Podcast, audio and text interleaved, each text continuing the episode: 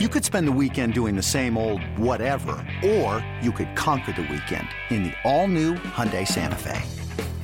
Visit HyundaiUSA.com for more details. Hyundai, there's joy in every journey.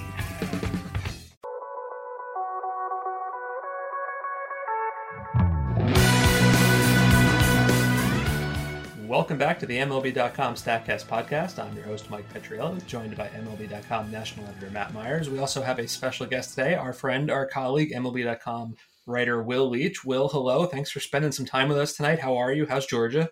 Uh, I am I am well as anyone can be reasonably expected. I'm a huge fan of this podcast and honored to be uh, on. Every time I my favorite podcast, I always feel like it's just the two hosts or the three hosts, hopefully not more than three. Then it's very confusing. Are having a conversation that I just get to listen in and feel like I'm a part of. Now I actually get to be a part of it, so I'll try not to. I'll mostly just listen to you guys because that's what I'm used to. Well, I don't believe a single word of that, but I appreciate the kind words anyway.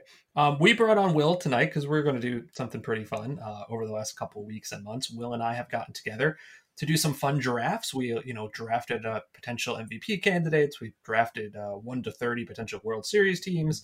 Um, a good way to fill in the gaps between baseball, and now we have an incredibly large gap between baseball. So we thought we'd get back together and draft uh, the last quarter century of World Series teams, going back to 1995 through 2019. Uh, that would be the wild card era of baseball. 25 winners, and uh, Will and I went from one to 25. And Will, before we go through this, um, if you just think about this entire exercise, I know I struggled a little bit with. Wow, there's three Giants teams. How do I care what the difference is? Or no, like wow, the Yankees really won a lot.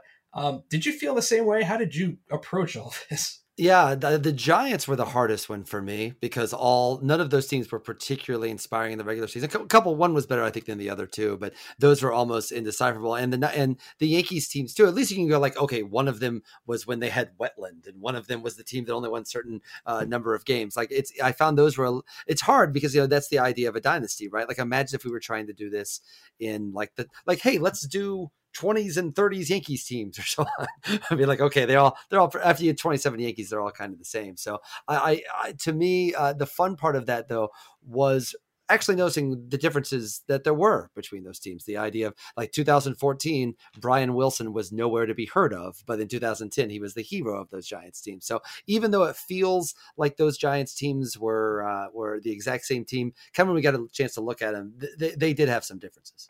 Yeah, for the record, uh, you selected none of those teams. Yes, I know. I, am still irritated, but like I feel like there were so many better teams every year. Sorry, sorry, sorry, sorry. Yes. All right, Matt is going to be our MC. Matt, are you going to do this in like the uh, you know Roger Goodell with the third pick in the 2020 World Series draft? The I don't think I'm going to be. I don't think I'm going to be quite that dramatic. But I, before we before we get fully immersed, I will say that I've been looking forward to this all week, and there's you know, in these these these sort of. Uh, tough times. There's not as much to look forward to, so I've really been looking forward to doing this draft with you guys. I will give a tip of the cap. I feel like the kind of draft format in podcast form, at least in sports podcasts, was popularized by uh, Joe Posnanski and Michael Schur on their podcast. Uh, so I want to give a tip of the hat to them um, because I've been uh, entertained for years now at this point with some of their silly drafts. This one's a little more straightforward, but um, let's get it going, shall we? The first pick was Mike of the 25 World Series champions from 1995 to 2019. You had the first pick. Who'd you take? I felt like the I hate to pick the chalk in these things. It's like picking Mike Trout to win the MVP because of course you're going to. But how could I not go with the 1998 New York Yankees? Um, I don't know if they're the best team ever, but they are at least in that conversation. The 98 Yankees won 114 regular season games uh, before just steamrolling over the Padres in a World Series that was not even close. Um, this team kind of had it all. They outscored their opponents by 309 runs. And, you know, we're going to talk about a bunch of Yankee teams. We're going to keep coming back to Jeter, Posada, and Bernie Williams. Um, but this team had like maybe Jeter's best season, or at least up there, you know, peak Mariano Rivera. But what I really like about this team, uh, and this is a theme that will come back when we talk about the Giants, I promise, is I always love the like out of nowhere guy who just makes a great team even better. And this team had Shane Spencer, who had 10 home runs in 27 games uh, at the end of the year. I wouldn't say this team had a great rotation. Like Pettitte, Wells, Cone, Irabu were all pretty good, but still, they are the 98 Yankees. How could I literally choose anybody else? Can I offer a somewhat contrarian take on the 98 Yankees? Sure. I take them with a little bit of a grain of salt because what happened in 1998? What changed? What happened? Uh, the Mark McGwire's home run race. It was an expansion year, and No, it weird wasn't. stuff always Oh, yeah, happens was. in expansion years. 1961 was an expansion year. What happened? 61. Home run race. Yeah. 61. Roger Maris. It was AL expansion. Roger Maris sets the home run record. 1998 expansion year. Uh, Mark McGwire sets the home run record. The Yankees won 114 games. Um, they were in the same division as the Tampa Bay Rays, and they went 11 and one against the Rays, uh, outscoring them 60 to 22. Um, so I do think that weirdness happens in expansion years. So I think that, that like actually in my mind, it's always kind of colored the Yankees a little bit because not just you get to not you get to beat to beat up on a on a new minnow in your division in this case, but also like every other team in the league is like a little bit weakened, and I th- think it sort of like makes the great teams look even better. I also think back to the um the '93 season, which everyone has always talks about. It's like the last great pennant race. And, you know, the Braves won 104 games and won the NL, NL West back when they were in the NL West, and the Giants won 103 games. That was also an expansion year um, with two new teams joining the NL that year. And I looked this up today. I didn't even realize it. The Braves went 13 and 0 against the Rockies that year, outscoring them 106 to 50. Um, so anyway, that's the. I'm not saying the Yankees are the wrong choice, but I don't think for that reason I don't think it's like uh, a slam dunk. Can, can I counterpoint your counterpoint very quickly? Sure. Uh, you said they beat the Rays 11 out of 12 and outscored them 60 to 22. That's true. That year, they also beat the Kansas City Royals 10 times in 10 games, outscoring them 78 to 22. Um, yes, a, a bad Royals team that was made even worse by having to get rid of lose some of their depth in the expansion draft. um, anyway, that's my that's my that's my semi contrarian take on the Yankees. But um, Will, you picked number two. Who did you take? Okay, fortunately, my next two picks will have no asterisks whatsoever and nothing up in the air but either one of them. So, fortunately, we'll get that book closed right quickly. Um, you know, I thought you talked about, uh, Mike, all the different how to differentiate between all the teams that won, like the Giants teams and the Yankees teams. What's interesting is I actually don't find it hard to differentiate between all the Red Sox teams that won the title. I think they're actually it's kind of clear actually. Uh, uh, the 2004 was kind of the breakthrough year. The 2007 was kind of the that, I think that's the that's the one Red Sox year that was like not really even inspiring that much to Red Sox fans. 2013 was the you know uh, the, the Patriots Day and Big Poppy and all all that stuff but I actually think the best team of them was the 2018 Red Sox. Uh, you know, they won more games than any team in Red Sox history. 108, I believe, is uh, how much they they ended up winning. And it's what's interesting is it feels like we spent that entire season saying, okay, the Red Sox have the best record, but have you seen their bullpen? If you look at their bullpen, that's that that's going to be the thing that gets them. And then they got in the postseason, and their bullpen finally showed up the way that when Joe Kelly turned into a, into a hero, and everyone all kind of showed up the way they wanted them to. If I can pick the 2018 Red Sox that has a good bullpen, I actually think they can probably beat just about anyone. They their offense was obviously incredible. You had Sale uh, as as the as the kind of the only time he really would kind of be an ace uh, for the Red Sox. Uh, the Red Sox had all of these championships teams. This one, and again, there are uh, questions up in the air about this team, but I would say of all of them, this seemed to me the most dominant of all the Red Sox teams, and uh, my second overall pick. You know, I, I ended up picking the, the um, Red Sox, uh, 2007 Red Sox later, and I had the exact same feeling. Like, who who who was this team? You know, they weren't the curse breakers. They weren't the dominating team. They were just like it was a weird team. We'll get to that, but I, I had exactly the same reaction as you did. I, I, do feel that I do a little bit when uh, I, I, wrote about that team a lot that year, and it was funny because it was a good reminder that Red Sox fans spent their entire life going, "Oh, a World Series! All I want is a World Series." And then in 2007, they were like, "Eh." All right, yeah, that was that was all right, which was an augur for what was coming over the next decade for Boston sports.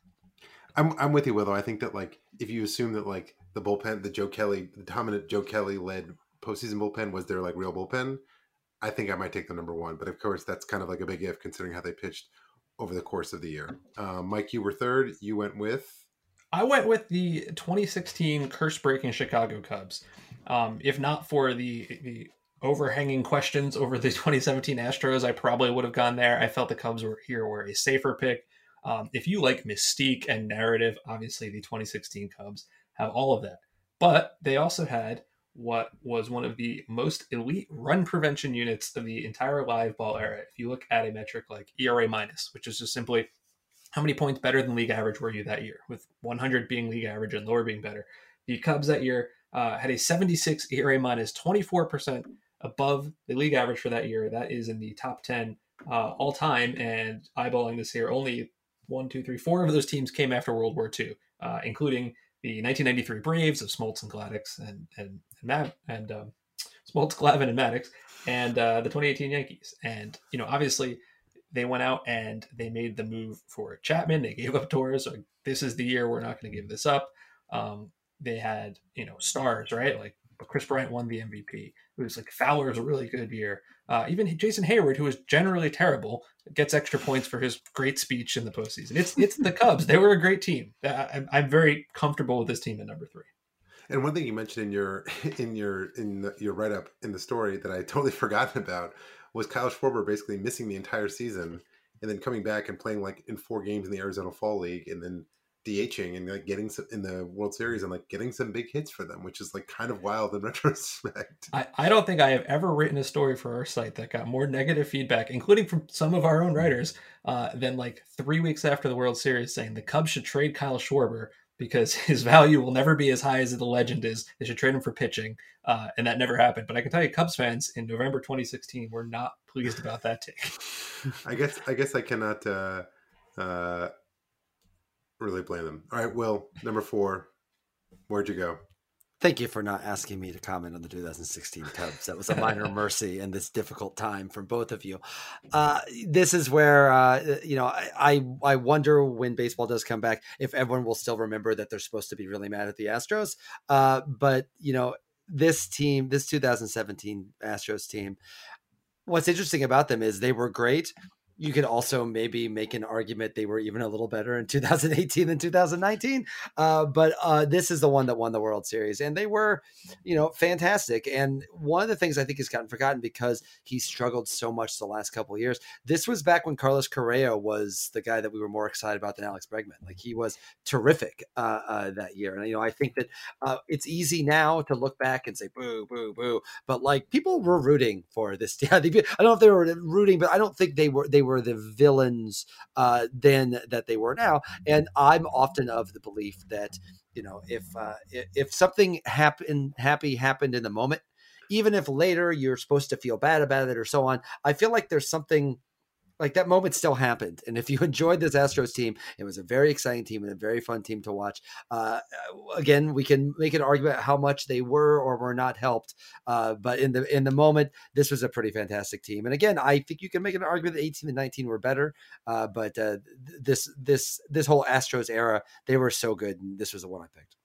I mean, it's not. It's certainly not hard to make an argument that 18 and 19 were better. They they got Gerrit Cole who they did not yes. have. Right. That's true. That's it's true. a pretty it's a pretty straightforward. Yeah, but that's it. That, uh, we'll, we'll, get about this when we get to the Phillies, but you, it's also very like like those teams had they, all they had was Hamels, so like you know they obviously all got better later.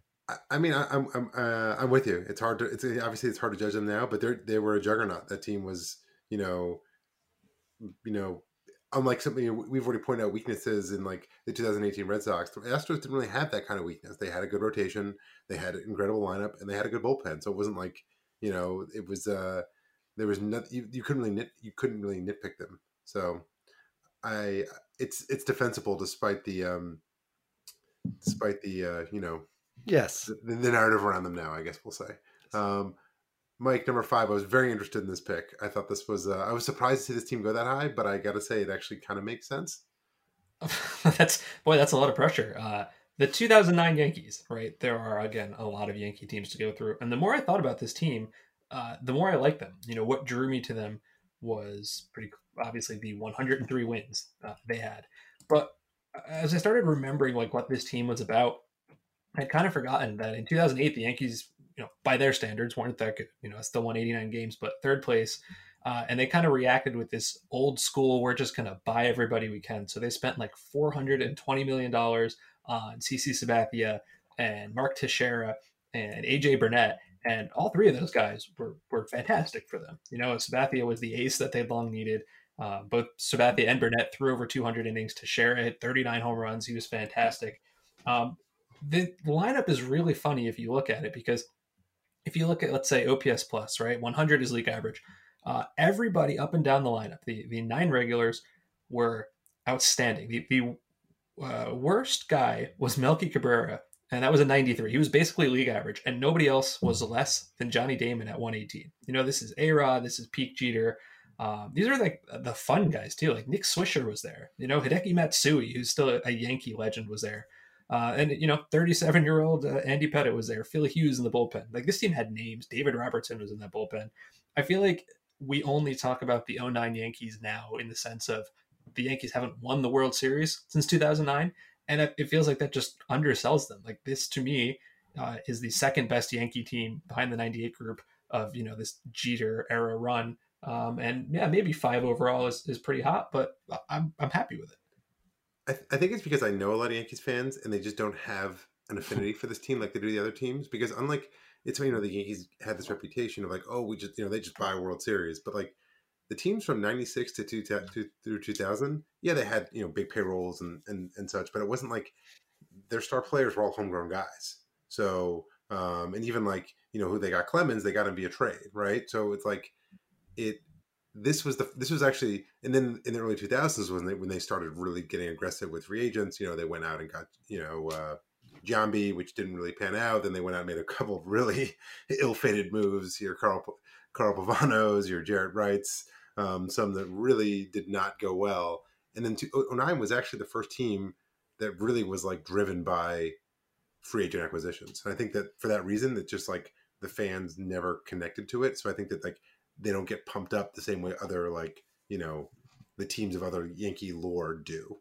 Yeah, they're also the an argument for the idea of how much does how important is it that a flag flies forever? Because a lot of those contracts that they gave to those guys really helped them in 2009, but caused them all sorts of trouble for the next decade. The one that they did not make the one that famously did not make a World Series in. So uh, I, I, I have to say again my sympathy for Yankees fans on this, I suppose. But uh, on it's certainly weird to to think the idea that you uh, you lose uh, that that the thing that I always thought was funny about this team was, you know, they spent all of this money and had their billion dollar new stadium right after the financial collapse. it was just really weird. It was like the Yankees just being like, haha, we're still the Yankees. And then they won this year. But I do think the money that they spent that off season, I mean, I'll put it this way that AJ Burnett contract was not looking great in 2012. And uh, the Sabathia hung on for a little bit as well. So uh, uh, they it worked out that year, but I, I do think it cost them and, and forced them to kind of rein it a little bit down the line. I'm I'm so um, excited for the insane pick you're about to make, Will. yeah, I don't understand why you're so against this pick, Mike. You gave me trouble in the document too. Number six. Let's get weird, Will. Let's go. Number six. It's not weird, man. First off, this team was dominant in the postseason. Let's not forget that either. There's one game, I think two games in the postseason. This is, and to me, this is the all-time underappreciated team, uh, really of this century. It is the 2005 White Sox. I love this team. Uh, it's probably a little bit of an emotional pick on this, but but the way I didn't pick any Cardinals above them, so it's not that emotional. Uh, I loved this team. Uh, I've always felt this team got lost a little bit for two major reasons. One, their star was hurt all year. Frank Thomas is the last year of his career with the White last year with the White Sox, and he he got finally got his ring, but was was barely on the team for most of the year. And two, it happened. You know, it happened right after the Red Sox championship, and after the Red Sox, I was like, "Wow, history, history!" And the White Sox finished uh, uh, set, set ended a curse that had lasted almost as long, if as long. But no one was they're like, "Yeah, yeah, yeah, that's the other team." and then uh, and and I think after the oh, that happened to the Cubs in 03, people really did overlook this team. This team was solid everywhere, and I know that sounds like uninspiring, but I think that there's something to that. They had they had they had terrific rotation. Buehrle, Buehrle was great that year. Their closer Dustin was Dustin Hermanson, and he was awesome. Dustin Hermanson was awesome that year. I also had forgotten that Brandon McCarthy was 21 on this team. I find it hard to believe that Brandon McCarthy was ever 21. Like that seems weird to me that he's ever that that young. Uh, so for me, I always you know they said that El Duque who was fun, uh, and of course, and they also had a great villain. AJ Pierzynski was a terrific villain in this team. Paul Konerko is a White Sox legend forever because of this. Their postseason had the advantage of being both dominant but also very exciting. They had all these close games against the Astros. I have always been very ride or die on the 05 White Sox. Uh, who, again, who breezed through the postseason. I think the hangover of 04 made people overlook how good and how fun the 05 White Sox were. but it's it's like a running joke now that people forget about them, right? Where there were like you know three different ESPN lists or whatever where they just weren't even Yeah. noted. and Yeah, now, that- they're, the that the genera- they're the they're gen- the other team. yeah, they're the Generation X of, of World Series champions. They're the one that ever they got passed over on both sides. You, you, Um, you I- sort of mentioned the great thing about this team, but you didn't quite get to it. And That's my favorite thing about maybe any baseball team. Um, their five starters, their five main starters, made 152 starts, Mhm. and Brandon McCarthy made the other 10, and that is it. I, I love that so much. It was definitely kind of a traditional, like that classic team where it was like driven entirely by the starting pitch. Even the playoffs, like they barely used their relievers. Like their their their, their starters were going seven innings every game through the playoffs, and they just uh, tore through. Uh, as as Will mentioned, they lose one game in the playoffs. Yeah, that was one game, and they swept the Um, World Series. Um, I do have a, an, an amusing uh, 2005 White Sox story that I will try and tell quickly. Um, so that summer when they were, you know, having their, um, their, their, you know, they were like kind of like having their moment as like the hot team in the summer. Uh, ESPN the magazine where I used to work used to do did a big feature on them, and um, this is a secondhand story. Um, so I was I was not there for it, but I've heard it from multiple people who are there. So I I feel like you know I've got two sources on it. I can corroborate it. Um, they did this was back in the day when magazines would do like high concept photo shoots which was like kind of a thing that you don't really see anymore so they did this like um i don't know what the inspiration for it was but it was they did like a sergeant pepper's uh, photo shoot where they dressed up all the players in the white sox in like to make it look like the, the cover of sergeant pepper lonely uh sergeant pepper lonely hearts club band uh and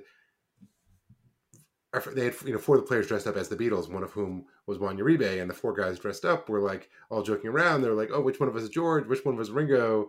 And Juan Uribe says, "What are you talking about?" They're like, "We're the Beatles," and he said, "Who the are the Beatles?" um, anyway, this this this team was entertaining. It had a lot of entertaining characters. Juan Uribe for one, uh, Carl Everett, Tadahito Iguchi, uh, Timo Perez. Um, I could see why someone would have an affinity for this team. Number six. Anyway, number seven, Mike. Who do you got?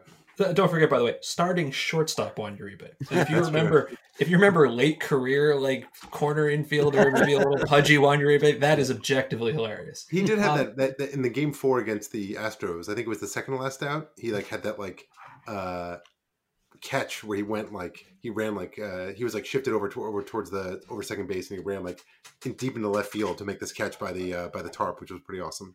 But anyway, Uh, for Number for seven. number seven, I kind of went the exact opposite of what Will just did with the the uh, 2005 White Sox. As you said, the 05 White Sox were solid. They've got a good rotation, one through five, you know, a deep lineup. Um, the 2001 Diamondbacks were the exact opposite of that. They had two starting pitchers, almost legitimately had two starting pitchers, uh, Curt Schilling and Randy Johnson. You know, I think everybody knows one of the greatest duos in, in pitching history. I think 01 Randy Johnson is maybe like a top five or 10 pitching season ever. Um, he was in the midst of four straight Cy Youngs. The rest of the rotation is hilarious. Brian Anderson had a 520 ERA. Robert Ellis, who I do not remember, had a 577 ERA. And then if you look at the lineup, uh, yes, this was the year Luis Gonzalez crushed 57 homers. And then also Reggie Sanders, who I've, I've always loved Reggie Sanders and found him to be terribly underrated. Uh, 33 homers and an 886 OPS. That was kind of it. Uh, you know, like you look up and down the lineup, it's like, oh yeah, you know, Tony Womack, uh, Jay Bell was okay. Oh yeah, I remember Damian Miller. I remember Damian Miller.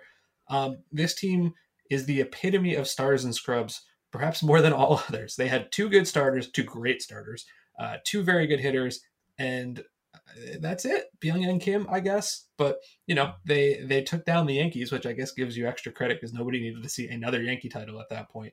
Um, but yeah, this the Starbs and Scrubs team to end all others, the 2001 Diamondbacks. they were certainly built built for the playoffs, right? the way they were able to to to ride Johnson and Schilling once they got there, they you know those guys were pitching basically you know two out of every three games it seemed like. So uh, that that model worked out pretty well for them. Um, Will, you're up next, number eight. Who do you got?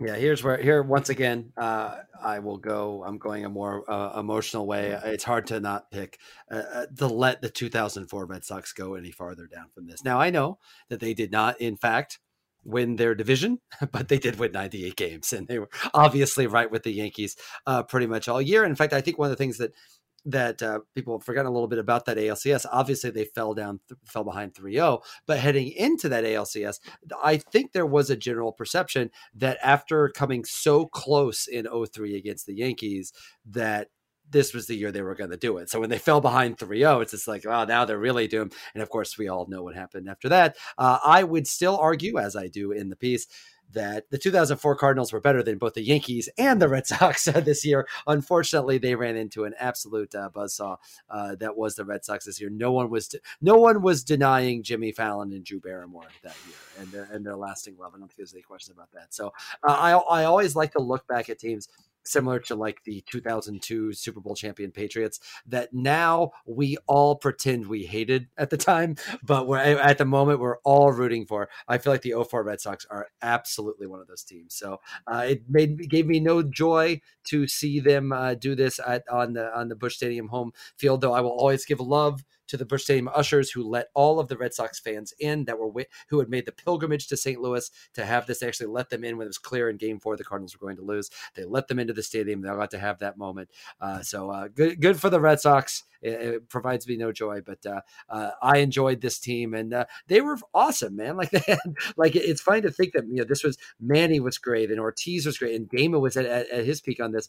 Uh, Jason Varitek had like this pretty awesome year that year. I always forget how good Jason Varitek uh, was in that, and then obviously uh, you know the, the, top two of Schilling and, and a little later era Mar- Pedro, but still a good one, and of course Keith Foulke. Keith Foulke out of nowhere becoming the guy he came. It's the 04. It, it's the 04 Red Sox. They're the idiots. Everyone was happy with it. Yeah, well, I got to say, I, I lived in Boston at the time. I was like a year out of college and not a Red Sox fan in any way. But you're right. You know, the Red Sox win and everybody just like rages on Kenmore Square, you know, hanging off the light post and everything. And it felt good and pure and organic in a way you couldn't imagine feeling about more Boston teams winning titles right now. you know that and the first Patriots Super Bowl. Th- those were the two. And then after that, it's like, oh yeah, this is this is going to be a thing that keeps happening. Huh? Oh yeah, not, good for you, Celtics. Yeah, Ooh, good for you. Right, right. um. All right. Well, uh, and Will, uh, Mike, you are next. Ninth pick. Who do you got?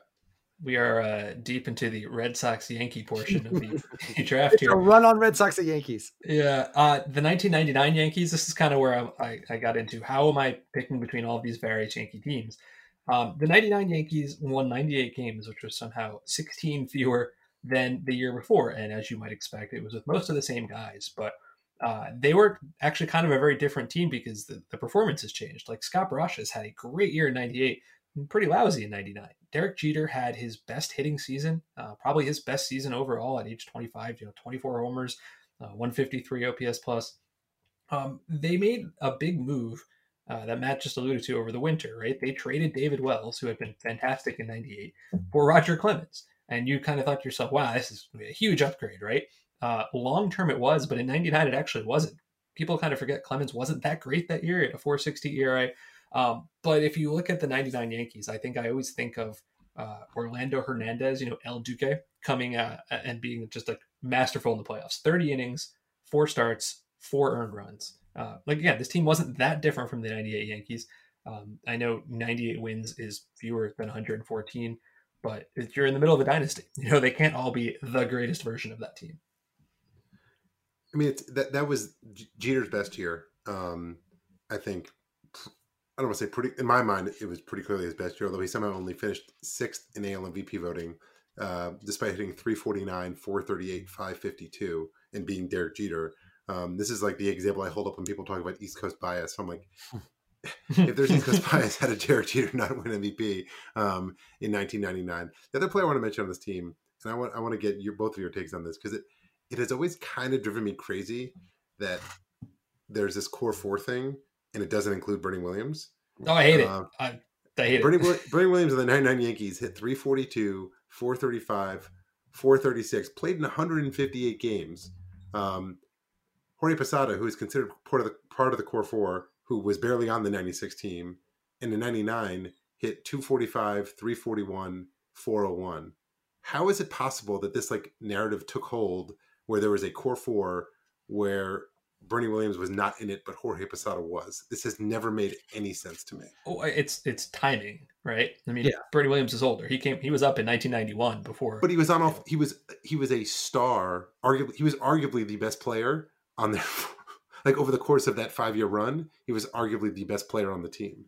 Oh, I, I agree with you. They just didn't come up at the same time. I think Yeah. that's where it comes. I mean, he was he was on the 1992 team that won 76 games. right. and, and the best player, my according, according to the best player on Baseball Reds by WAR that year was Melido Perez. So, like he, the fact that he was just a part of those teams, and so by the time that those guys got there, it was fresh and they were new. And Bernie was, you know, he was he'd already been there. He was getting better, but he didn't feel like the like they showed up and they won, whereas he had been there for a while.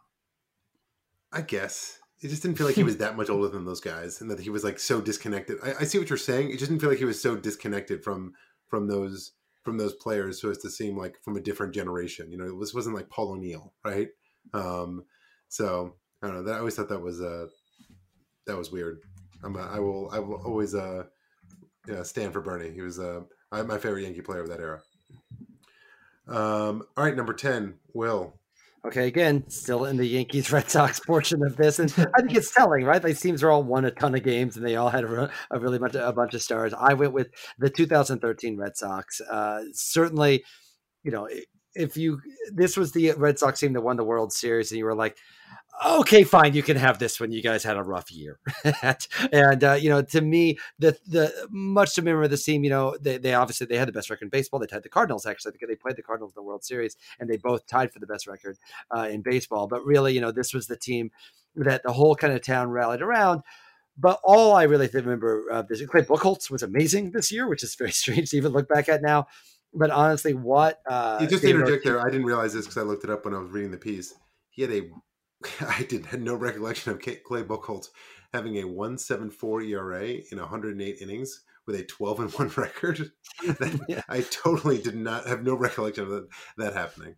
Yeah, and uh, and and it's weird because you know I think when people think of more of like Lackey and Lester uh, from that year, and also Koji Uehara was amazing for that team. He really, you know, that was his first year, and he came in and just just confused everyone. He had a 109 ERA, but it really is what Ortiz did in, in the playoffs. I mean, yeah, this is the slash line for David Ortiz uh, in uh, in the World Series: uh, 668, 761.188. Uh, that is uh, that is Bugs Bunny getting the. That's actually better than Bugs Bunny because I think Bugs Bunny just got singles when he went from uh, from base to base. So uh, uh, Ortiz, I, I was at that every game of that 13 World Series, and it was.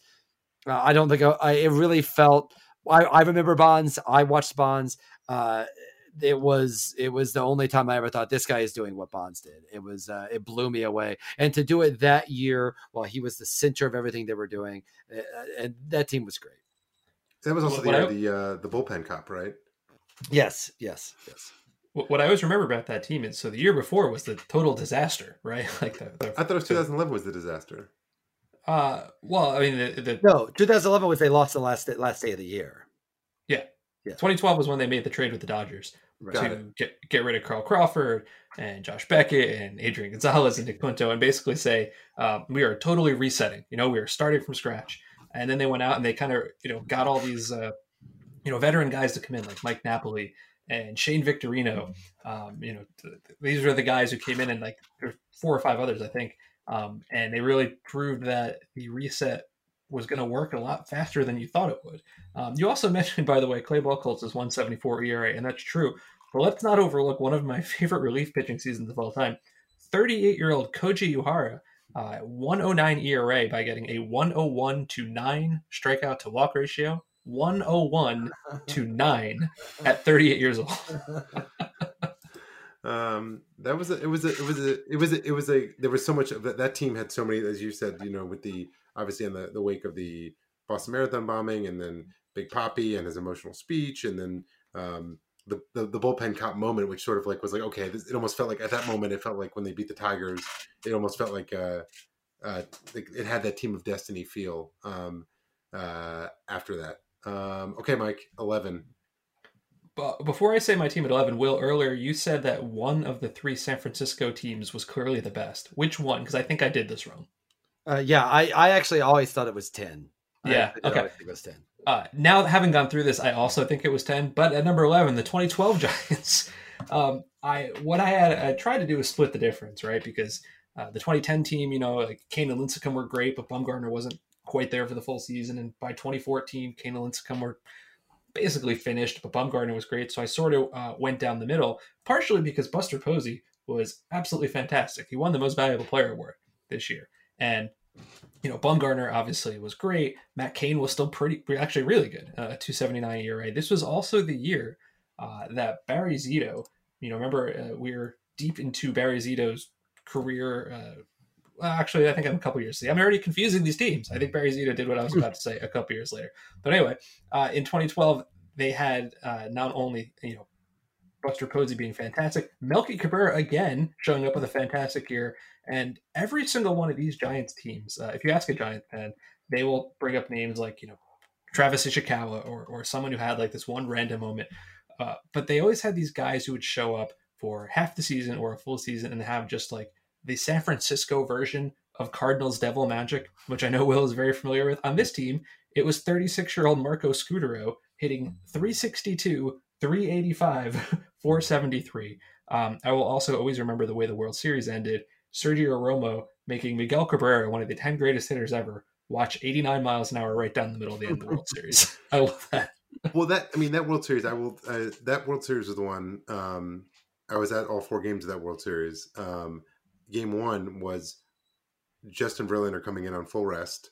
At, you know, sort of like young, like the early, like the first peak version of Justin Verlander. I'm not sure if that was his MVP Cy Young year, but he was still like, you know, amazing against washed up Barry Zito in game one because the, the, they just got, I forgot who they'd squeak past, but they couldn't, they couldn't line up their rotation.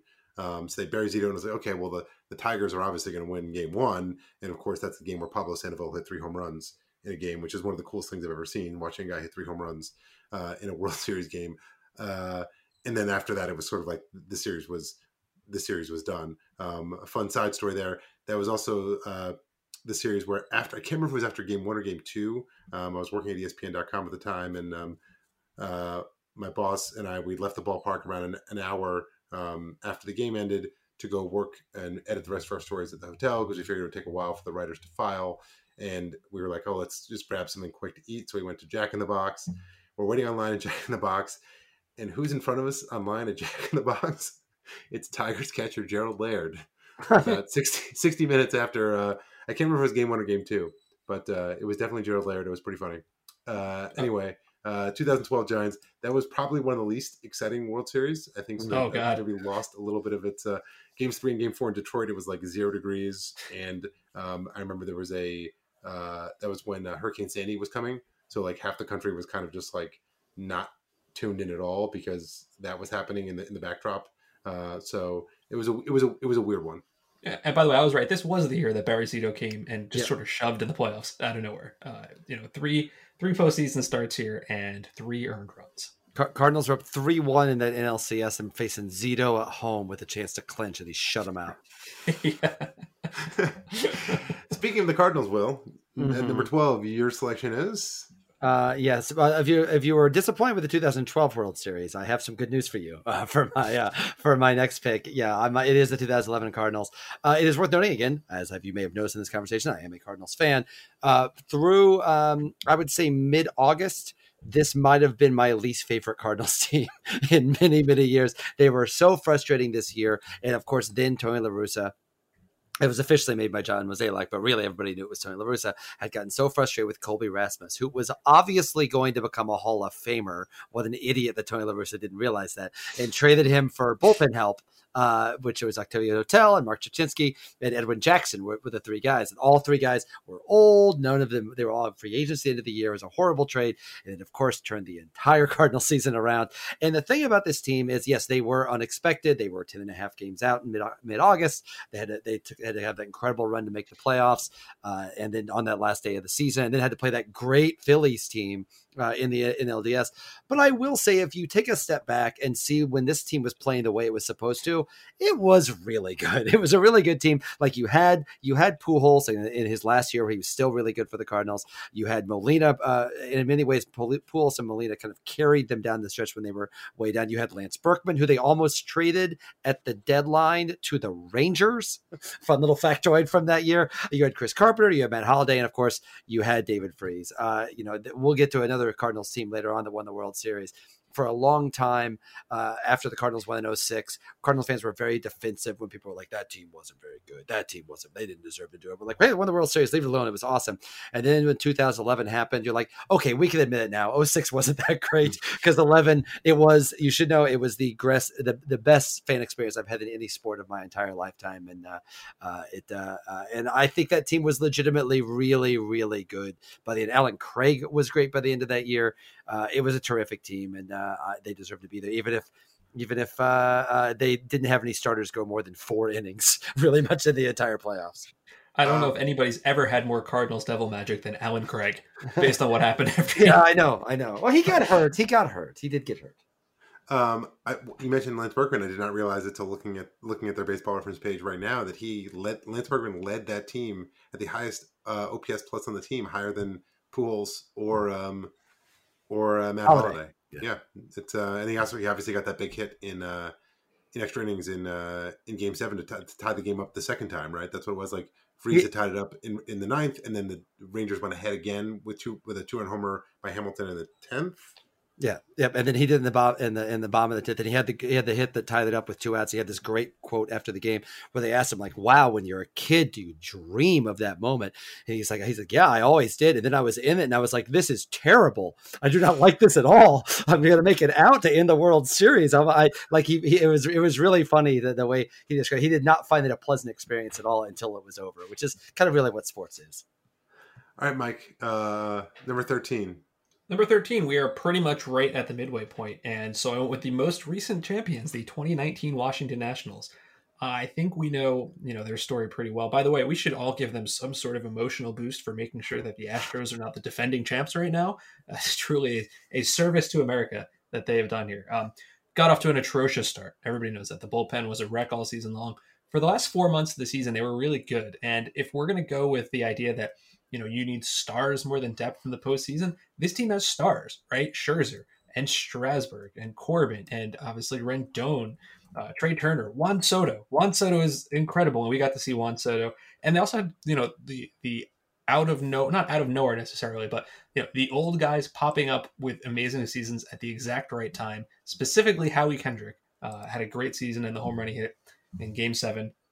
Um, it's also got you know, like, kind of like the, the same way the 16 Cubs had some stories. Uh, Ryan Zimmerman hitting a home run in his first World Series plate appearance, the first draft pick of the Washington franchise, uh, coming and finally doing that at home. That was really cool. You know, it was a it was a fun World Series. It was an insane World Series with the road teams winning, and uh, they were a good team. I think in the middle of the the pack of this group is exactly where they belong. I'll buy it. Yeah. Um, we've talked about them a lot in the recent on, on recent uh, episodes of the show. So we'll move on to number fourteen, which is Will your pick. Uh, the first team to win a World Series under the era that we're drafting from. It is the 1995 Braves, and you know it's funny. Uh, we've a lot of time we don't think of this as one of the best Braves teams because just I think when we look at the calendar, I think we with the schedule and the baseball reference, we forget how few games there were in 1995 because six of, of all those Braves teams that won the NL East from 91 to 2005, six of them won 100 more games. Now, this one didn't, but they were on a 101 101 win pace. If they played once, because they probably had one. This feels actually like maybe it was one of the best Braves teams. And to me, the love of this Mark Wohlers was amazing, and I remember Mark Wohlers being so fantastic this year. Um, but so much to me is Greg Maddux. you look at what Greg Maddux did this season, uh, his ERA, ERA plus was 271. He threw 202 innings, by the way, in a 144 game season. By the way, he threw 202 innings and gave up four home runs. like Maddux was absolutely unbelievable uh, this year. And again, I know 95 was maybe it's a great joke here in Georgia that the the one Braves team that won the World Series was the year that everyone was so mad at baseball that they weren't watching, uh, which I think is a, a, generally kind of cursed Braves fan uh, thing. But uh, I I I really wish I think we would think of this team more fondly if another Braves team would have won one or if they would have won it maybe in a different season than this one. But I love this Braves team and I, and uh, it's anything that's peak Maddux for me is gold. How, how many guesses do you think you would need to give people or even yourselves to know who was the best hitter on that team by by a lot? Oof. It's not Fred McGriff. It's not Chipper Jones. It's not Javy Lopez. It's not David Justice. Oh, man. Do you have any takers? I see. Now we actually we talked about him on the podcast. Like oh, that's right. Like, like, I, I it ago. Ryan Klesko. Ryan Klesko. Ryan Klesko. He was 24. Like I guess this was his year. I guess this was the year. He had a couple good. Uh, yeah, I, I, had no idea he was that good in uh, in 1995. Uh, the thing that holds back this team in my mind, and I think they're probably being picked at around the right time, is that like, they might. I mean, the Indians were just a better team. And so, like, there's almost an argument, like in my mind, that the Indians are actually the, you know, you could argue that the '95 Indians are as good as any team of the wild card era. Um, they won 100 games in a 144 game season. Hmm. They led the league in runs scored. They allowed the fewest runs in the American League, which I think people forget. Their pitching staff was actually surprisingly really good that year. Uh, Dennis Martinez, at 41 years old, had a 308 ERA in 187 innings. Um, it was like such a dominant team, and it felt like that was going to be the Indians' year. And um, the fact that they didn't win and the Braves won, it just sort of it, it was a it was definitely like a, a, a weird one that that ended up being of all the years that that ended up being the year that the the Braves won the World Series. Um, number fifteen, Mike. I I was really surprised at myself to find that I took the 2015 Kansas City Royals, um, a team that I I should not I should not be associated with just because like you know the small ball and the the anti power and it just it's everything that I uh, do not stand for. But then this team was really good. I mean they won 95 games that year. Uh, they went out and made a couple of big moves for Ben Zobrist and Johnny Cueto. It's it's always funny to think, and I always forget this. The team that actually won the World Series for the Royals, they didn't have James Shields because he departed as a free agent, and they didn't have Greg Holland in the playoffs because he got injured in September.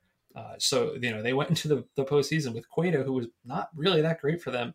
Uh, Edinson Volquez and Yordano Ventura. I think Jeremy Guthrie had to start at Game Seven at one point.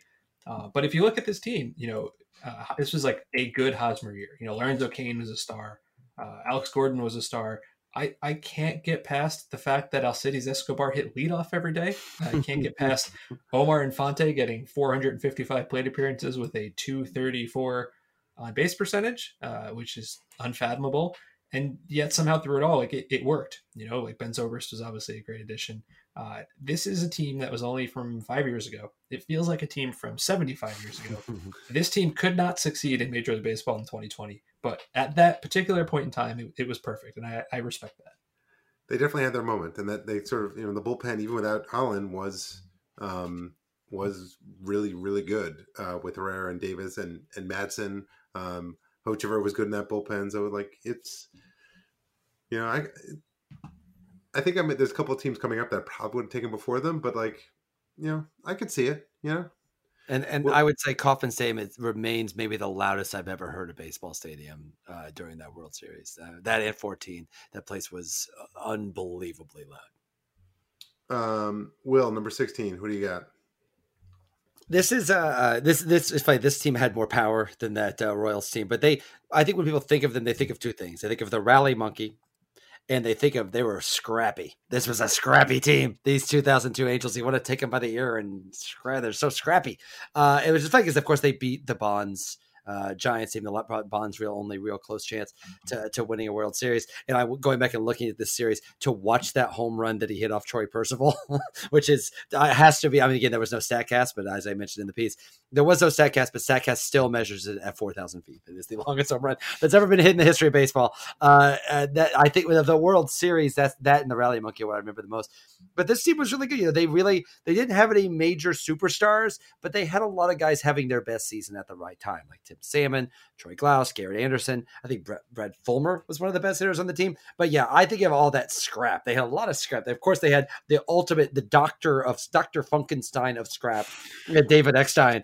Uh, but they had Scott Spiezio. They had Darren Erstad, who was terrible during the regular season, but is still Darren Erstad. And uh, did you know he used to punt for Nebraska? Yes, you know that he used to punt for Nebraska. Um, but uh, that that team very much.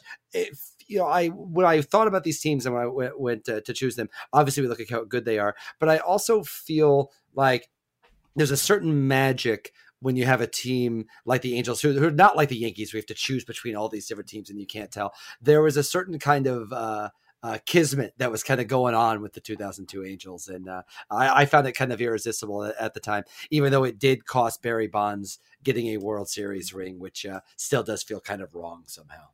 And this was the team that, that pulled up 20 year old uh, K Rod at the end yeah. of the season, right? Yeah, he threw more innings in the postseason than he did in the regular season. He had like five and two thirds innings in the regular season and was dominant in like 13 in the in the postseason. A couple of interesting things about that team I just learned while researching them is that they didn't even win the division. The A's did. The A's won 103 games.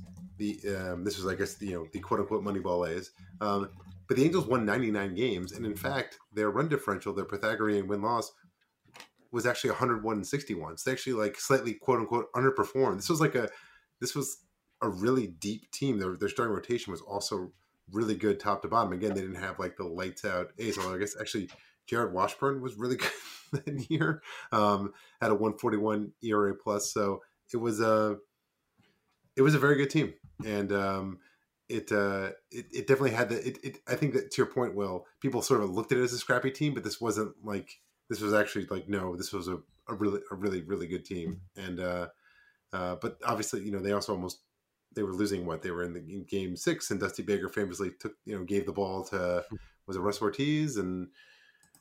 Oh, what might have been had you know the Giants held on and Bonds won the World Series, but uh, I guess well, we'll... I'm, I'm scanning this roster here, and the name that pops out to me is Cody Bellinger's dad, Clay Bellinger, who uh, was like a, a, utility guy for the Yankees for the previous three seasons 99, 2000, 2001. So he got two rings out of that. He played in two games, got one plate appearance, and struck out for the 2002 Angels, and presumably got a third ring out of that. I respect that. nice work if he can get it. Yeah. Uh, all right, Mike. Uh, number 17 the 2007 Red Sox, as we alluded to before, this is the team that's a little hard to to peg, right? The 18 Red Sox were fantastic. The 04 team uh, broke the curse. The 13 team, you know, had the, the post Boston Marathon impact. This team was a little hard to pin down. I mean, they were they're very good. Obviously, I'll say this for them: uh, maybe the most dominating, no doubt about it, World Series performance of any of the teams on our list. Uh, with I guess a special mention to your 04 St. Louis Cardinals, who we all knew had no chance. the the Red Sox over the Rockies in that postseason uh, was just absolutely dominant, twenty nine to ten in a four game sweep. And when I look back at this team, what I think is it's kind of like uh, an interesting transitional period between the old Red Sox and the new. Right, you still had Manny uh, the year before he got traded. You still had David Ortiz. You know, you still had Varitek and, and Schilling and all the guys who had been there a few years before. But all of a sudden now you've got 23 year old Jon Lester and 26 year old Jonathan Papelbon, uh, Daisuke Matsuzaka's first year, Dustin Pedroia, 23 year old rookie. Uh, you know, you're starting to see like the next level of uh, or the next regime of, of, Red Sox baseball here, kind of mixing the old and the new.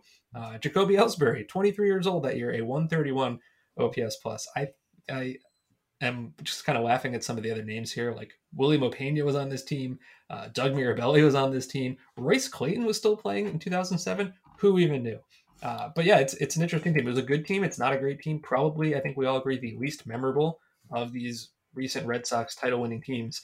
Uh, and yet, if you can say that a 96 win World Series title win team is not as interesting as your other winning teams, that's pretty good.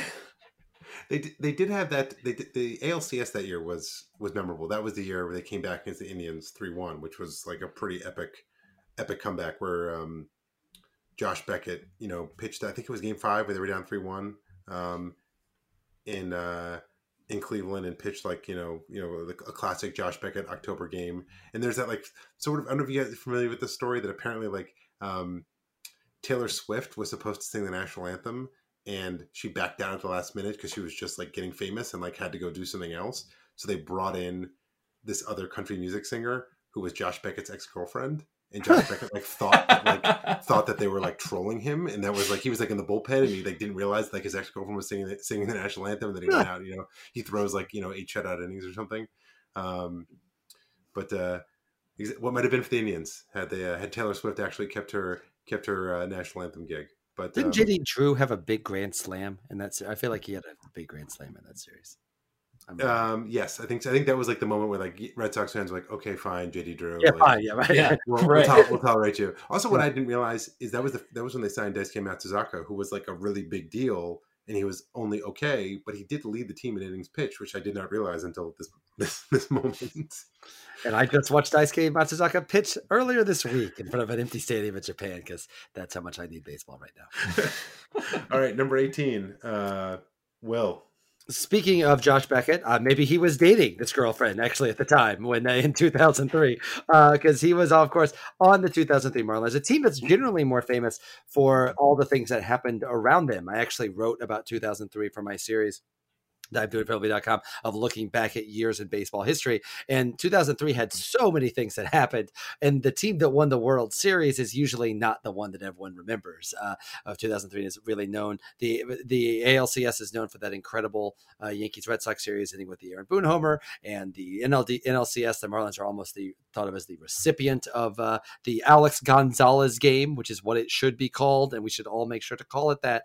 Uh, or the Moise Alou freakout game, whatever really you want to call it.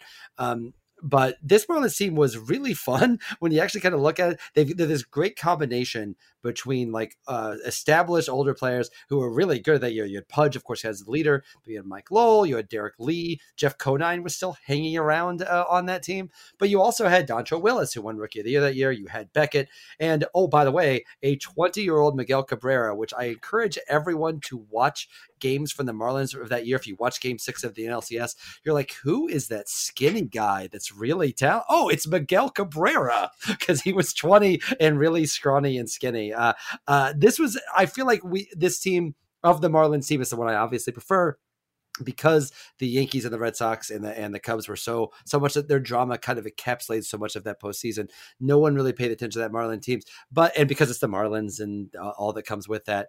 But this was a really fun team, and I I think they're better than they were appreciated.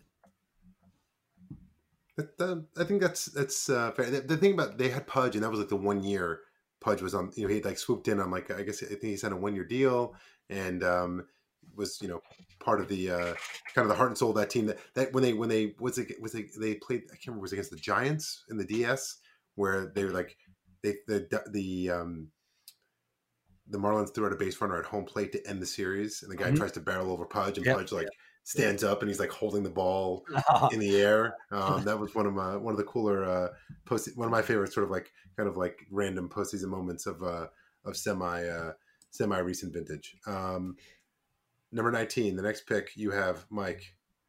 The 2008 Philadelphia Phillies. When you think of these great, you know, late decade Phillies teams, you think of Roy Halladay and Roy Oswalt and Cole Hamels and Cliff Lee, uh, and then you realize those teams didn't actually win anything. Now, when this team won, Cole Hamels was the ace. The number two starter was 45 year old Jamie Moyer, who threw 196 innings, uh, followed by Brett Myers and Kyle Kendrick and the wrong Adam Eaton. This was a good team. Like it was not the Phillies team that you think of, but as any good uh, late decade Phillies team uh, would be fueled by, Ryan Howard had a great year. Chase Utley had a great year. Jimmy Rollins had an okay year uh, you know, the outfield, right? Pat Burrell, Shane Victorino, Jayson Werth. I feel like sometimes we undersell this team because, you know, they're not the team with the rotations that they ended up having later. Uh, I had kind of forgotten how amazing Brad Lidge was this year. Brad Lidge, who I will always remember, as I imagine you will as well, Will, for basically just having his soul crushed by Albert Pujols like two years earlier. Uh, had a 195 ERA, 41 saves, did not blow a save. You know, I don't care about saves or blown saves, but when you can do that, that's still really, really impressive. Uh, he finished fourth in the NL Cy Young voting. I think the only reason anybody remembers this team or the season is because of the World Series when they had that bizarre weather delay against Tampa Bay.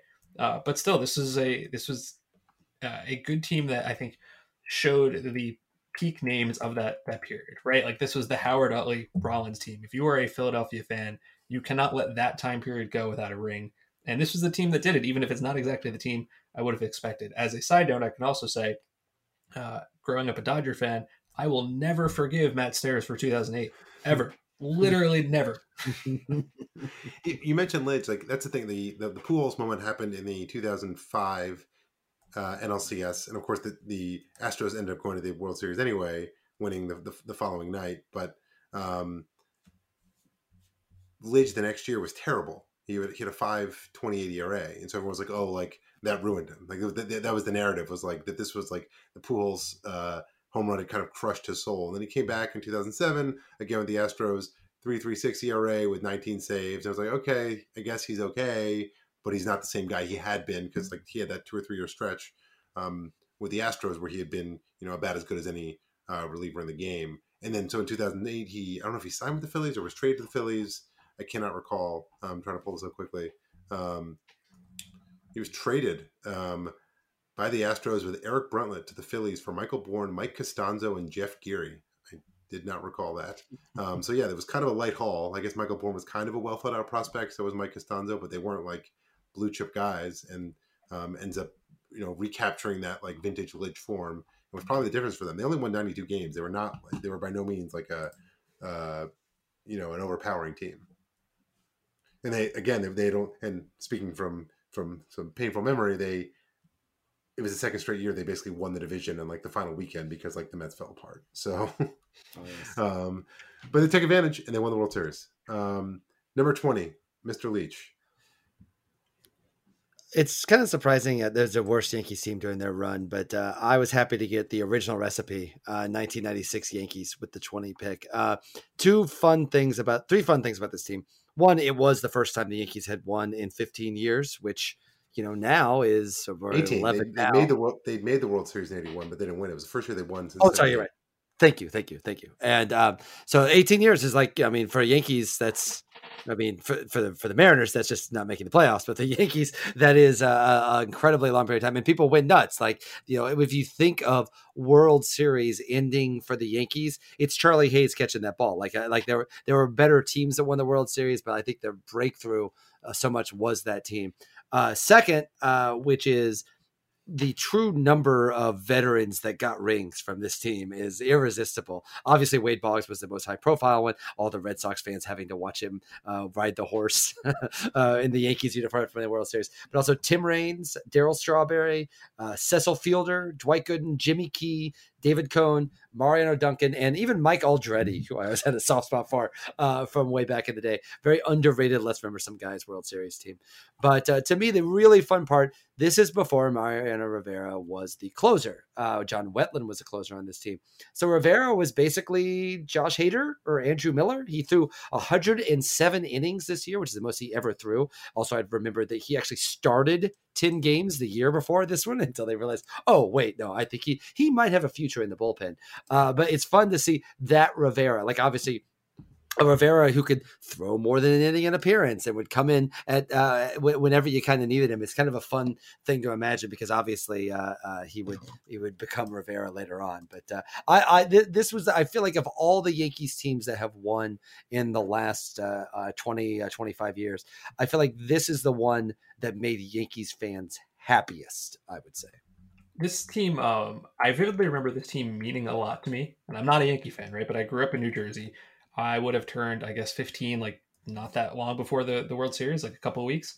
And it was a it was a special team, you know, in New Jersey at the time because, as you said, the Yankees hadn't been good for you know my entire life at that point. I know it wasn't very long, and you know to see the the team actually like winning for once, it's weird to talk about the Yankees as a team that didn't always win, but it was it was special at the time, and it was also kind of cool that they had pulled together some of these stars from other teams, as you mentioned, Wade Boggs, uh, Cecil Fielder on this team, you know, Darryl Strawberry, these guys that I had always identified on my baseball cards, Tim Raines with these other teams, all being on the Yankees that year, and then still having some of the guys from the absolutely atrocious early '90s Yankees teams that I grew up uh, going to games to see, like Scott Kamieniecki. I don't know if that name means anything to anybody else, but I remember watching Scott Kamieniecki. I did not remember that 38 year old Steve Howe was actually a part of this team. Uh, he somehow had a 2.6 strikeouts per nine. I don't think it's going to get it done. But yeah, I, I, remember the team. I have fond memories uh, of this team, even though I had no personal connection to this team. I also remember um, having a T-shirt of this team after they won the World Series that had like the whole roster listed out. And for some reason, to this day, I remember that they screwed up Jorge Posada's name, and it read Jorge de Posada, which is offensive in like three different ways. Uh, but this this team meant something to me in in ways that like the 1997 Marlins did not.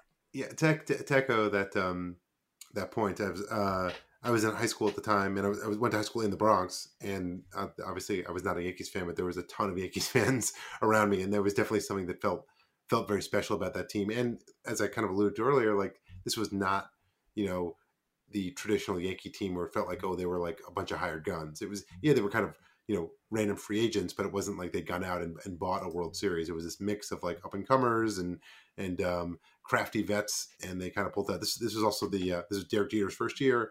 It was also the uh, Jeffrey Maier year. Um, one other point on Rivera, it was his highest career WAR in the season. Um, obviously, because mostly because of the innings pitch, he threw 107 innings. What I hadn't realized is he finished third in the AL Cy Young vo- voting, which is like kind wow. of progressive for the mm-hmm. Cy Young electorate of the time, considering he only had five saves.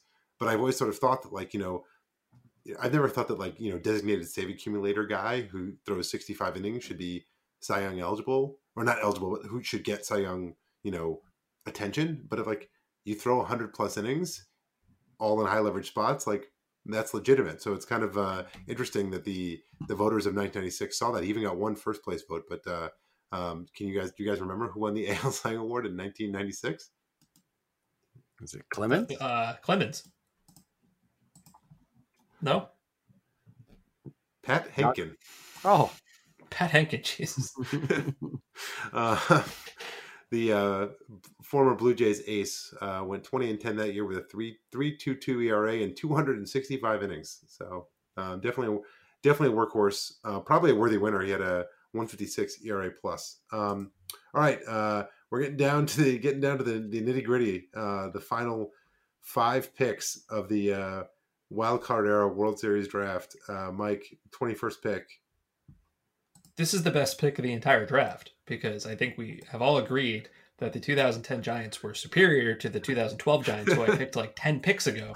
So the fact that they're still here for me at 21, I, I think that works out pretty well for me. I, I think the reason that I uh, probably undersold this team a little bit is because I you think about Bumgarner as like the main pitcher of this run, and I quickly eyeballed it and I said, oh, he was 20, you know, it was his first year up. He, he wasn't like peak Bumgarner yet, and that, that really undersells it. You know, in 18 starts, he had an even three ERA, and then obviously, you know, as a 20 year old in the postseason that year, he was phenomenal. You know, he made four starts and he allowed five earned runs. He threw uh, eight innings of shutout ball at the Rangers in the World Series game. So you have him who's already like looking like peak Bumgarner, but Matt Cain was still fantastic. Lincecum was still fantastic. You know, this was the year that Jonathan Sanchez was actually really good. And he wasn't good for that long.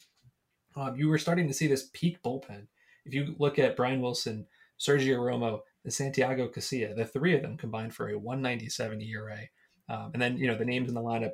Uh, Juan Uribe played shortstop for this team too, which totally forgot about that. I'm looking at this right now for the first time and realizing this. Um, Posey was great. This was like the one great year uh, from Aubrey Huff, and say whatever else you want to about him. He was objectively very good that year. Pat Burrell, that name again, uh, had a 136 OPS plus. plus, and like I said, every edition of a Giants team has a "you have to be kidding me" guy. Uh, Cody Ross hit five postseason homers, and Andres Torres had a 122 OPS plus in nearly 600 plate appearances. Andres Giants Torres, double magic. Andres Torres was second on the team in WAR that year behind Aubrey Huff. Yes, ahead of Buster Posey and Matt Cain, among others. Um, this was like the one year where Good Lincecum was on a World Series team. Like I don't even know if he was even on the 2014 Giants or if he was, he was not like a factor. In 2012, he pitched at relief, but he was not Tim Lincecum. Um, I think I think we talked about this a couple weeks ago on the podcast, and I was referring to like sort of like older players who were before my time, who like when I was a kid, I sort of maybe didn't give them their due because they weren't Hall of Famers. So like there are players that maybe that like you know I'd heard about, but I was like, oh, how good could he be? He's not in the Hall of Fame. And I feel like for future generations, Tim Lincecum was the kind of player that like will fall into that, where like he might be lost to history a little bit because people won't real because his his peak was so short and then he just kind of flamed out. Um, because even 2010 he wasn't that good, and 08 and 09 was when he was like you know he won the Cy Young Award both years. But like for that, there was that two or three year stretch where he was basically appointed viewing. He was like as as exciting and interesting as any pitcher uh, in the game. So I always thought it was kind of, it was in retrospect it was good that like at least like one good version of Tim Lincecum, even if he wasn't quite as dominant, was on was a key part of one of the Giants teams. Um, number twenty-two, Mr. Leitch. Uh, before I say this, I just want to know when you guys were talking about Cody Ross, I looked up Cody Ross on uh, uh, just, uh, did you know that according to to Wikipedia, Cody Ross's nicknames had two nicknames: Toy Cannon and Ross the Boss. I do not think anyone ever I, I, anyone ever called him either one of those names. I don't think. Wait, wait, wait, wait. Toy Cannon? Yes. For real? Yes, and Ross the Boss. Toy. Can- I mean, news just came out like a half an hour ago that the actual Toy Cannon, Jimmy Wynn, had passed away. and like that is the Toy Cannon. Nobody else can be Toy Cannon. Yeah, especially since that's like a legit all-time great nickname. So Yeah. I think someone's been messing with uh, Wikipedia pages or something. Um, Mike Cody Ross. Okay, so I'll were- pick my team. yeah, I'll pick my team. Sorry, I just got so excited. Ross the Boss. Like I don't. Mike, Mike I- Cody Ross. He was one of the rare uh, bats ready throws lefty guys. That's always my what I always Oh, think right, yes. about when, when I think about Cody Ross. Yes, uh, my, my son actually throws left and bats right, and I always tell him Rickey Henderson and Ryan Ludwick. But now I have uh, Those those, those are the other two. Yeah, they're the other two. Um, okay, sorry. Uh, uh, okay, I have the 2000, uh, 2000 Yankees uh, is my is my choice I could pick. This is probably the worst of the Yankees team. They only won 87 games. Their Pythag was actually worse than that. But you know, I 2000 was the first year I lived in New York City, and uh, I was you know I was from the Midwest, and I was confused by this big Yankees thing. Except I, I I didn't know much about New York City other than the fact that well the Yankees are obviously going to end up winning the World Series, and they did. And uh, you know this was definitely not the most uh, thrilling team. I think they're really known more for uh, what happened to the World Series and Roger Clemens throwing the bat uh, and everything. But you know, it it's funny to think now. In addition to like the older players, like Jose Canseco was on this team. Felix Jose, I could not believe that Felix Jose was on the 2000 Yankees. Uh, but it, this ended up being this ended up being the last one of that run. It didn't feel that way at the time. It felt like okay, if this Yankee, like it wasn't like you watched this team and thought, oh wow, they're completely out of gas. They just crawled their way to the championship. It felt like, oh yeah, this is what they do. They're going to do it all the time. And so it's funny to think that this what this team of all of them ended up being the last one, the one that everyone kind of accepts. Not only was the worst of the World Series teams, but probably worse than some of the teams they would have in the coming years to come. Oh yeah, for, I mean, just, you- I mean they they kind of you know after 2001 when they lost in seven games to the D-backs, they that's when they you know we talked about before they went and got Giambi and made a bunch of big free agent signings, Giambi and Mussina, and they were winning 100 games regularly. They just were not you know succeeding in the, in the postseason. The 2000 team was weird. They won 87 games, but they also were terrible in September. They were like they lost like you know like eight of their last 10 games or something, and it was just like what's going on with this team. Um, there was this whole like, oh, the momentum is not going to happen. Of course, the playoffs came. They, you know, were the usual Yankees, and then they uh, won the Subway Series. And Did, the, the did you guys remember? Go ahead. I was gonna, did you guys remember that they almost kicked away the division entirely? They were up nine games on September 13th, dropped 15 of their last 18, It uh, was including worse than I being swept, swept in Tampa Bay by a bad Devil Rays, Devil Rays team, uh, and ended up winning the division by only two and a half games, which I guess proves uh, the lie that momentum heading into the postseason never ever matters. It is pretty amazing how the Yankees had that knack in that era for just like the random veterans showing up on their roster, as you mentioned. There was a couple of these, a couple others that you even. Uh, Lance Johnson apparently got 30, 30 play appearances for the 2000 Yankees. Uh, Jose Vizcaino, uh, Luis Polonia showed up again. Um, there was definitely some, some you know, some guys that uh, came back and got a ring on uh, on that team. Uh, all right, we're down to the final three picks. Uh, Mike, number 23. So the final three teams here, uh, we didn't pick one Marlins team, one Giants team, one Cardinals team. I had no particular opinion about any of the three teams, but I very specifically wanted to see if I could get Will to pick that last Cardinals team that I knew he did not want to pick, uh, and he went it. He went for it. He took the bait. So at 23, I chose the final San Francisco team, the 2014 team. I think most people would agree this is probably the weakest of the three teams. Um, you did have peak Bumgarner, but Lincecum was not very good, and Cain was not very good. Uh, Brian Wilson was, I can't remember, either gone or injured at this point. Uh, so, you know, you still had Romo, but then it was like you know, Jeremy Affeldt and JC Gutierrez. Um, they did trade for Jake Peavy late in the year, and he was very good. The one thing that this team did have going for them was the lineup was, was actually really deep. They had nine different hitters uh, who had at least 200 plate appearances post an OPS plus of 100. I mean, that's that's really good. This team, you know, still had Posey, uh, but then they added Pence, and then it had guys like that was the good Joe Panik year and, and Brandon Belt. Um, every team, every Giants team has to have a guy who comes out of nowhere and does something really good. Mike Morse had a 130 OPS plus. Mike Morse, who I always loved. Um, I, I was always a big fan of those like uh, you know, first base, outfield, righty, lefty smashing guys like Steve Pearce, Mike Morse. I always thought Scott Van Slyke was going to be one of those guys. Um, I will say for this team, I don't think there is a single plate appearance in the history of Major League Baseball that I had more confidence in than Madison Bumgarner getting Salvador Perez to go after some breaking garbage in the dirt. I, there's never anything I would ever say I'm more confident about than that, and he did that. Yeah, the, two points I'll make. Two points I'll make on this team, and looking them up now, and I'll, I'll, I'll, retract what I said earlier. I didn't real I had forgotten that Lincecum did make thirty, or twenty six starts for that team. He wasn't very good, but I guess he was he was on the team. It just was like he was you know nothing like the the peak version um, that uh, had dominated a few years earlier. I think with with, with this team is um, in the last few years we've seen kind of like the rise of the super team, and this by comparison felt like I mean, you look at like this team and you compare it to the 16 Cubs or the 17 Astros, the 18 Red Sox. It just seems really kind of weak in comparison. They only won 88 games. They they they, they were the they were the first team since they went to two wild cards to win the World Series, having won the wild card game. Um, so it definitely like there was no feeling of like oh this was this was a dominant team. Well, I I I don't think of this as the World Series. I think of this as the origin story for Mason Saunders this is really how it all started now. Speaking of non-dominant teams, yeah, sorry, yeah, it's late. Sorry, no jokes. No jokes.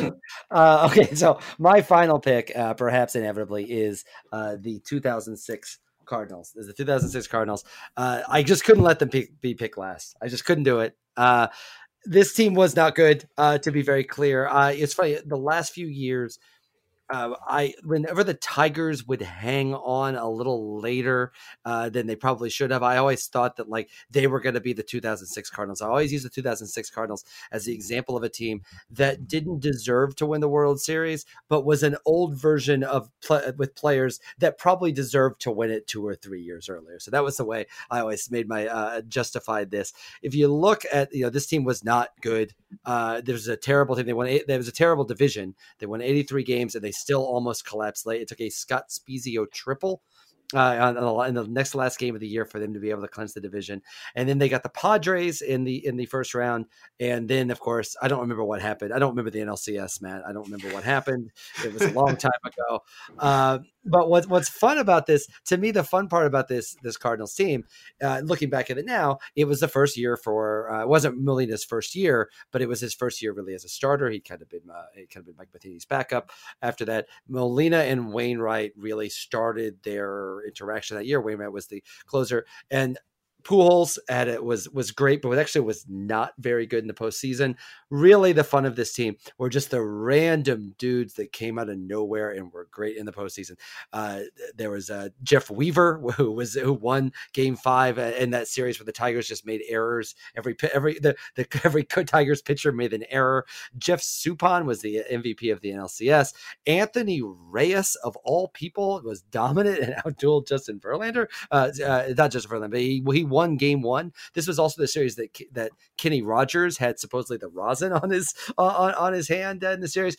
Uh, Chris Duncan, the late Chris Duncan, was probably the Cardinals' second best hitter this whole postseason. But of course, we all know why the Cardinals really won this World Series they had David Eckstein on the team. David Eckstein was on the team. That's why it happened. He was the magic guy that made it all happen. So uh, again, this team, I was there. This is the one time I've ever been there to see the. I was there at game at game five uh, with my parents uh, to watch this in a on a freezing rainy night, uh, ending a series that everyone else in the world thought was miserable, and we're not wrong.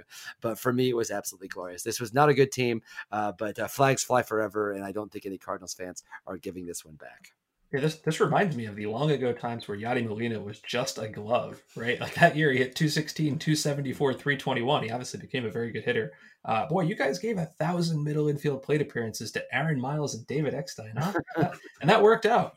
good for you. Yeah, good for you. well, that was the thing when when he when Molina hit the go ahead homer in Game Seven of the NLCS against Aaron Heilman. That's sort of what was so shocking about it. At The moment was like that guy. I mean, Heilman at the time was a good reliever, and it was like Yadi Molina of all people. You know, this is a light hitting catcher who can't, you know, who's worthless at the plate, and then he hits the go ahead homer, of course. Though I will say, in my mind, um, and I'm, it's it's ridiculous to look at now. The Mets were 97 to 65. The Cardinals won 83 games, but I've always felt that you know the real goat of that series for me was Billy Wagner giving up a home run to So Taguchi in Game Two because the Mets were up one nothing in the series. They were up, uh, I guess it was five three late, and then um, or six four late. They gave up Guillermo Mota gave up two runs in the seventh make it six six, and then Billy Wagner comes into the ninth, six six game, and he gives a home run to So Taguchi. This was you know their high price closer at the time, and that just changed that just changed the whole series because the Mets were on the verge of going up two nothing. They were obviously the better team. Um, but I, you know, in retrospect, you know, Aaron Heilman for giving up the home run to Molina and then Beltran for striking out became like the symbols of the the goats of that series. But for for me, it has always been always been Billy Wagner. All right, last pick. We made it, guys. Yeah, Mike, drum roll, please. If you've been if you've been paying close attention, you'll have figured it out by now.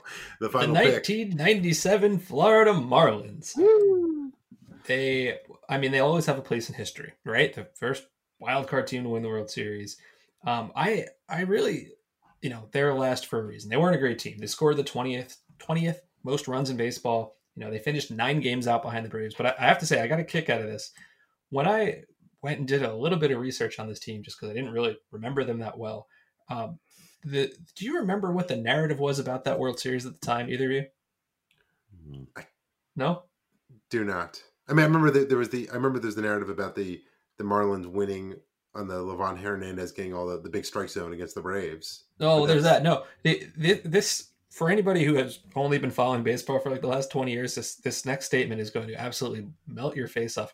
The Marlins were accused of buying a World Series that's right. because in 19 before the 96 season they had signed like Kevin Brown, you know, Al Leiter, Devon White, and then before 97 it was Moises Alou and Alex Fernandez, Bobby Bonilla.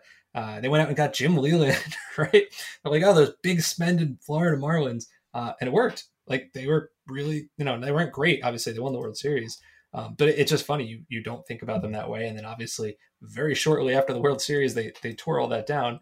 Uh, the one thing I will say about this team, I have always thought that maybe the, the number one uh, most underrated pitcher in baseball, maybe Kevin Brown, who I thought should have been a Hall of Famer. He got no support. Um, I know he wasn't necessarily very popular personally. He bounced around to a bunch of teams, but he had uh, two seasons with the Marlins. He had a 230 ERA in 470 and a third innings. Um, this this starting rotation was full of like man, like really interesting names, right? Kevin Brown, 22 year old Livan Hernandez, Al Leiter, Alex Fernandez, like I said, Pat Rapp, uh, Tony Saunders. I'm sure I had so many teal colored baseball cards of these guys uh, back in the day.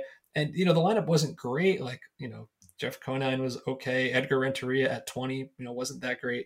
Uh, but, you know, Bonilla, Moises Alou, Charles Johnson, Gary Sheffield, those guys all mashed. Uh, it's, it's, those are definitely names. Here's uh, some guys I did not remember ever played for the Marlins. Darren Daulton was on the Marlins. I had no idea that was true. Sounds Uh, John. Cangelosi, who I remember from like the 1987 Pirates or whatever, was on this team. And um, yeah, the Marlins. That's I guess the right team to end this on. Um, I'm just glad that I'm just glad that Josh Booty got his ring. You know, I think that's important. Kevin Kevin Brown, even the year the year before that, his first year with the Marlins, uh, he had uh, a one eight nine ERA in two hundred and thirty three innings, and finished second in the Cy Young voting to John Smoltz, who had an ERA a run higher, um, which I don't think would would happen today. And maybe the narrative around Kevin Brown is a little different if he has uh, a Cy Young award. The other thing about that ninety seven Marlins team is that they played the the Indians in the World Series, and this was sort of like. Um, the Indians weren't very. I mean, they won 86 games. This was like it was weird that they almost like snuck it, snuck their World Series two years after having that like you know all time great roster. So it was just like it was a very like underwhelming um, World Series matchup of two teams that were like not that not that impressive that season. Well, guys, Um, this is um, by far our longest ever podcast. And uh, I, I take responsibility for that. That's probably my no, fault. no, no. I I, want know to going in, go I kind back of had a feeling it was going to go this long. Hopefully, for people, Yeah, it no, no, no. provide Oh. some sort of you know uh, distraction, something to, to to pass the time as they wait for for real baseball. Well, I, that's what I say. When we started, Matt said that you know you had been looking forward to this uh, all week, and I, I have to be totally honest. For the last one hour, twenty three minutes, and fifty two seconds, I've had a smile on my face. This has been uh, a great deal of fun, and I, I appreciate both of you very much for that. that's our show. That is Yeah, uh, thanks, Will, MLB.com. thanks, Will, for joining us. Yes, thank you, Will. Uh, our story will be up on the site, and uh, we'll probably end up doing a couple of more of these together, uh, at least in story, if not in podcast form, over the next couple of weeks and or months, because they're fun, and Lord knows we all need fun right now. So that is our show. That is the MLB.com Statcast podcast. Thanks so much for listening. See you next week.